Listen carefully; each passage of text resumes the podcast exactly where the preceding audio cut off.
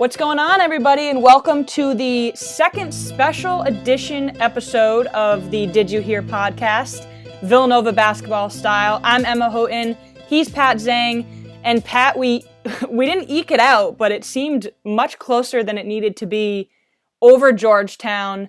We are now five and one on the season. That was a 76 to 63 win on the road against the Hoyas.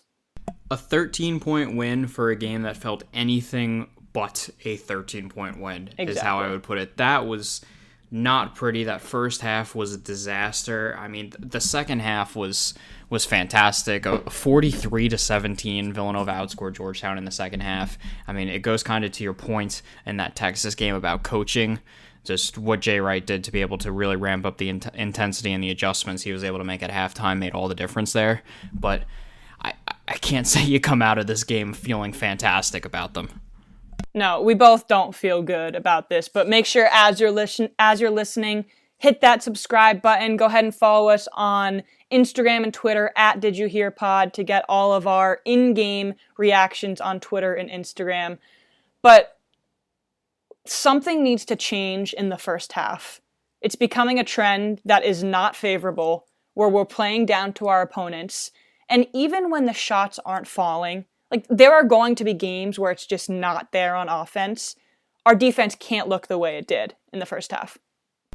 I mean, for most of the first half, Georgetown shot almost 60% from the field. That's insane. The, that's just unacceptable, especially for a team that's not exactly a sharpshooting team in Georgetown. It just it wasn't good enough. There were so many breakdowns, and yes, a part of it is that Georgetown was hot. And sometimes when teams get hot, they're just to hit the shots. But they had way too many easy looks. They were able to do whatever they wanted inside in the first half. I mean, Wahab absolutely dominated down there. Things changed in the second half, but he just had his way underneath in the first half. 12 points for him is what he finished up with. It, obviously, they got the job done in the end. But like you said, it seemed first halves they've come out slow multiple times this season already, and it's it's starting to become a trend. Yeah, the one game truly where I was pleased from tip to end was the Arizona State game. And that was at the time Agreed. the 18th best team in the country. And we were down by 18 points at one point against the the 2 and 3 Hoyas at this point. But something interesting that I saw beforehand, Georgetown going into this game led the Big East in three-pointers. So first of all, that immediately made me think of, oh my God, the difference between the teams this year versus the teams last year, led by Saddiq Bey and Myles Powell and Markus Howard and Ty-Shon Alexander. So that was surprising and a little bit concerning that Georgetown is leading that category. And we've talked about how Villanova's changing their game plan to more of a two two point game. Was not the case in this game. But then also the way that Wahab dominated Jeremiah Robinson Earl in the paint was the first time that I started to pump the, the brakes a little bit about how well Jerry can stand up to the 6'11 big guys around the rim. His rim protection was not nearly as elite as it's been the past four games. No, I, I, would agree with you there. What I will say with Georgetown is, like you said, they are leading the Big East in threes, but their their strength of schedule has been very poor, to say the least. They did play West Virginia very tough, a nine point loss, but other opponents are UMBC, Navy, and Coppin State. So haven't gone up against elite talent yet. Yeah, but even the fact that they they're putting up that many three pointers with the talent that they oh, have oh, on their roster. It's surprising. It, yeah. it definitely is. I mean, it, the fact that they were even in this game and were able to extend to an 18 point lead against Villanova, you would take that as a good sign for Patrick Ewing. I mean, isn't it crazy that nine of the 16 players on his roster are newcomers this year? I don't even in a COVID year. I have no idea how you get that going. And, you know, in the first half, they came out swinging. For some reason, when Georgetown plays us, they look like an entirely different team than they do for the rest of the season. You're, and we had them. On. We had them in the last game of the regular season last year, and we barely eked out the win by one. So it's just they, we are their rival, right? They're not our rival, but when they play us, that's their rivalry game. So there's just something there. And I'm sure, especially at the beginning of this game, they're thinking, why not us? At home, I mean, imagine if they had the crowd, that would have been pretty lethal too. But the biggest thing for me was just the intensity that we lacked at the beginning of this game. And the the funny thing was, and I, I think you mentioned it before we were even uh, before we got on air here, was that you didn't even realize how much the intensity was gone until they came out in the second half, pressing like crazy in Georgetown's face, running up tempo, which is really interesting, especially offensively, because Villanova is known to be one of the slower offenses in the country. They're deadly on offense, but they, they're not exactly a fast break team. They really turned up the heat in the second half and ran away with it. I mean, 43 second half points uh, on their way to that 13 point win. It was a different look from Nova, and they kind of just overpowered Georgetown in the second half. Yeah, that's exactly what it was. Uh, they are not afraid to wait out that shot clock at all. That is an understatement. But I think when they have the hot hand, they're pressing and they're hitting. Some of those threes were very deep. When they have that momentum, it truly doesn't seem like anyone can stop this team. That's what it felt like in the second half. And you can see how into it Caleb Daniels is. That was cool to see. He's already turning into a leader, and he's only played in six games so far. That was cool. Yes, no, I, I, was impressed with Daniels. And just before we get on that, just to give you the exact number, Villanova is 268th in the country in time of in average possession length. Oh meaning my that God. They, meaning that they hold on to the ball long.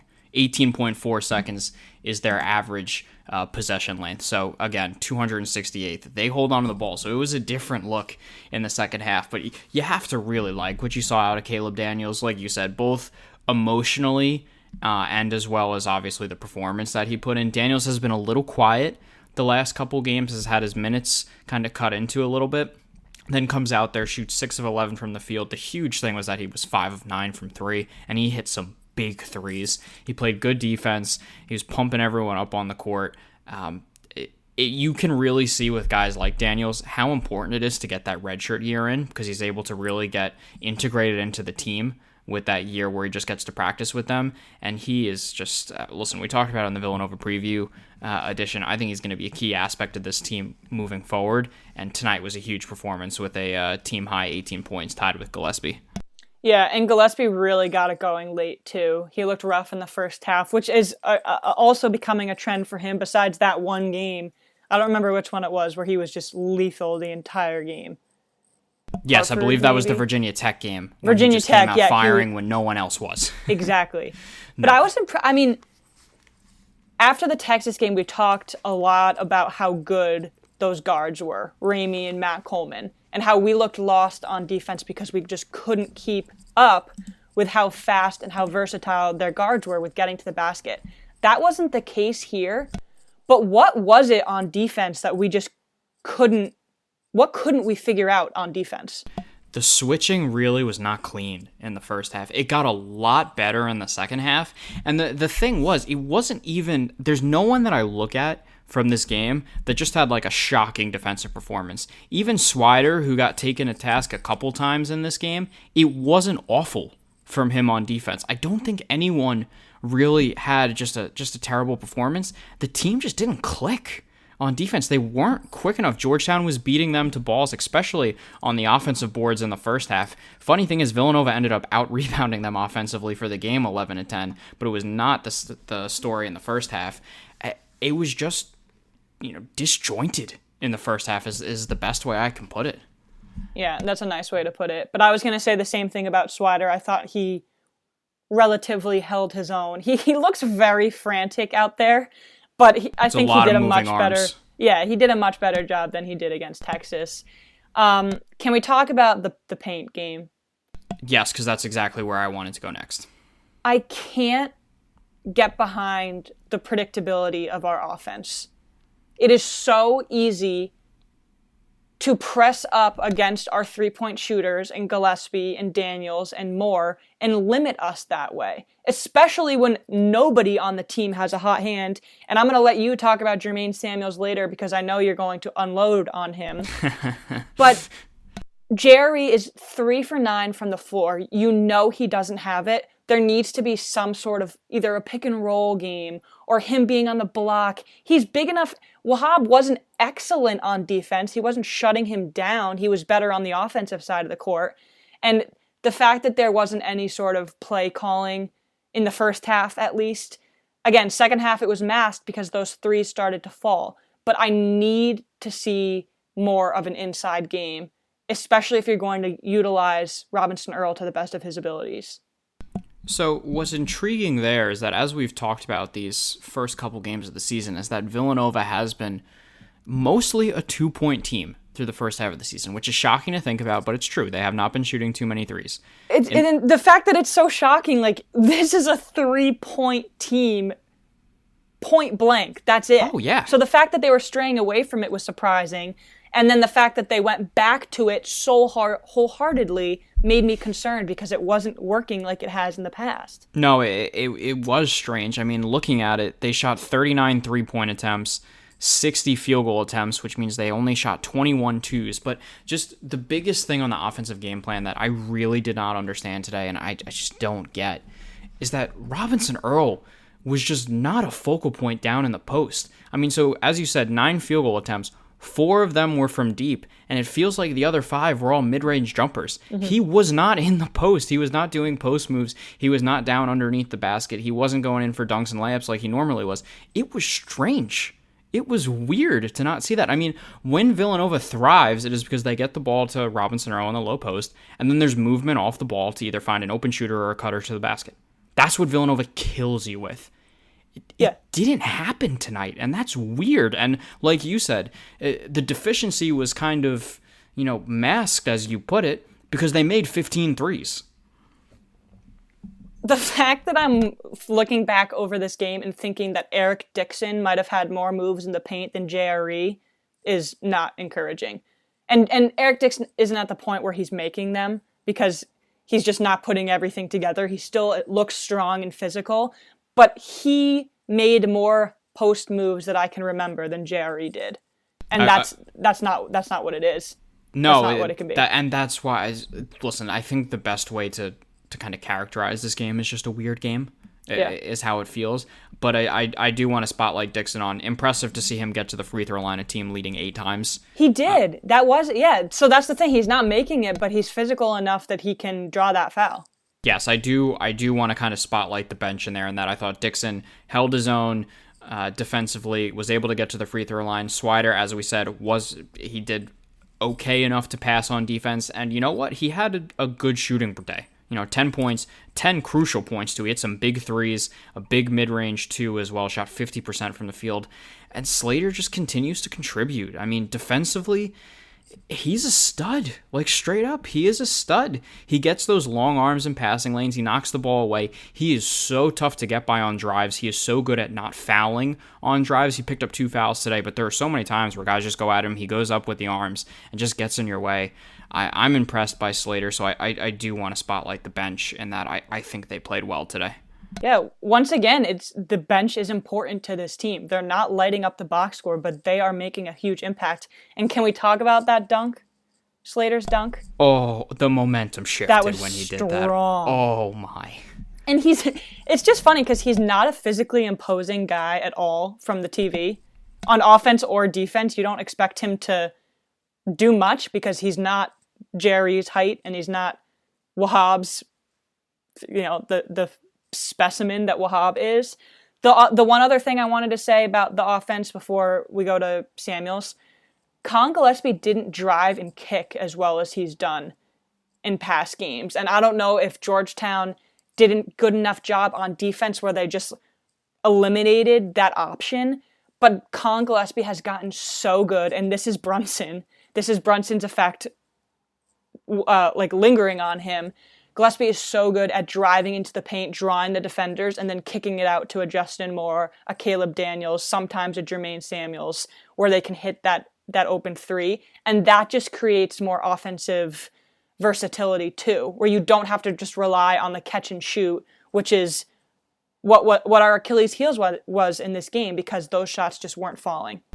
No, agreed. So the big thing with Gillespie there is that he was good from beyond the arc, five of seven, hit some deep threes, and really helped claw them back in this one when they needed it. I mean, he was a one of the main guys behind the 24, 20 to four second half run that brought things back, that and then huge. Nova Nova closed on a 17-2 run to end the game, and that's how they won this game. Was those two massive, massive runs uh, in the second half? I mean, total them both up, and you have a 37 to six uh, with, with, that with a run. So that is just his demeanor is also so calming. Yeah. You get a foul called, he's fine. He's clapping you on the back. He, you're good. Like that, he's really come into that in his years at Villanova too. That's really good to watch. Agreed. And then one more positive to point out too from the team as well. Justin Moore quietly only put in five points. Team team high six assists tie with Gillespie, nine rebounds from Justin Moore. What is that? He's just as you put it last time. He's the, he's a silent assassin. He just puts up numbers every single game, and sometimes you don't even realize it most times you don't even realize it. He's just such such a solid player for this program. We do um, need Jerry to be pulling in more rebounds there. Yes. So w- would agree with you there. Yeah. Um, All right. Tell me about Samuels. Yeah. Let me touch on Samuels very quickly before we get to get to player of the game and, and wrap this thing up. Jermaine Samuels, uh, seven points, six boards for him the the biggest thing was that he was three for ten from the field, 0 for five from three, and just the most glaring statistic from it was that Samuels had nine first half field goal attempts. That is one more than Robinson Earl and Gillespie had combined in the first half. And as we talk about with offensive game plan, that's unacceptable. Now, a part of that is I believe Georgetown sagged off him and wanted him to shoot because they know he is not a very good three point shooter. And Sam, listen, if you're open, I understand Samuel's going to try and take some of those shots, but it is rough right now from him from three. I mean, he is shooting 22% from three. What, what Samuels does best is driving to the rim, using that athleticism. He's a good defender, he's a good rebounder, but he cannot take nine field goal attempts and a half, and he especially cannot take nine field goal attempts if your two best players combine for eight. The, the emphasis on the emphasis on what you said, we're fine with him taking some shots. Some. If he's wide open, he has enough of a three point threat to take that shot. But the fact that it's so far drastically down, the 22%, that's drastically, glaringly lower than all of his normal averages. The fact that he's leading the team in field goals in the first half is not good. And we talked about it before. He's becoming a good driver. That needs to be his biggest strength, whereas it wasn't in the past. He is good driving to the basket. Defenders are starting to think, okay, I'm going to step away and let this guy go to the go to the rim because that's what he can do now. He's very strong with it. So it needs to be maybe him and, and coach sit down and figure out ways that he can drive and ways that he can create space so that he's not just throwing a shot up and at this point wasting the possession away.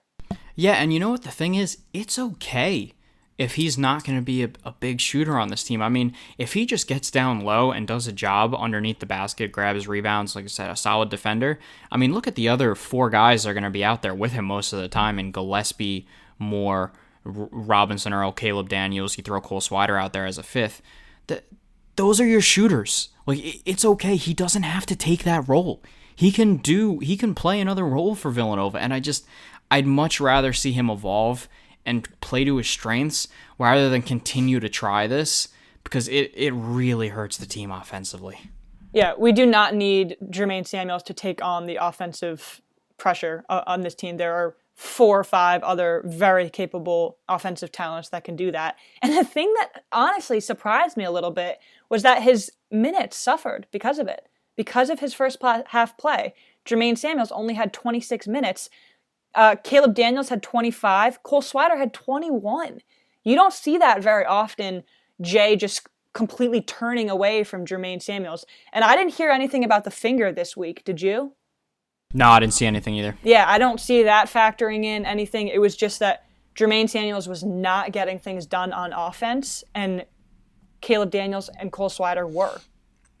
Yes, I, I agree, and I think Jay kind of split those minutes up between the bench there, seeing with Swider with 21, Slater with 17, and listen, Dixon he played eight in a in a game that was close most of the way through. So that's uh, I think that's kind of where you saw the minutes go, and just uh, have to make sure I bring up right here before we we start to close things out that Georgetown only scored 17 second half points. So as much as a disaster that that first half was, allowing 46, Villanova really clamped down in the second half and put out a sh- incredibly strong performance.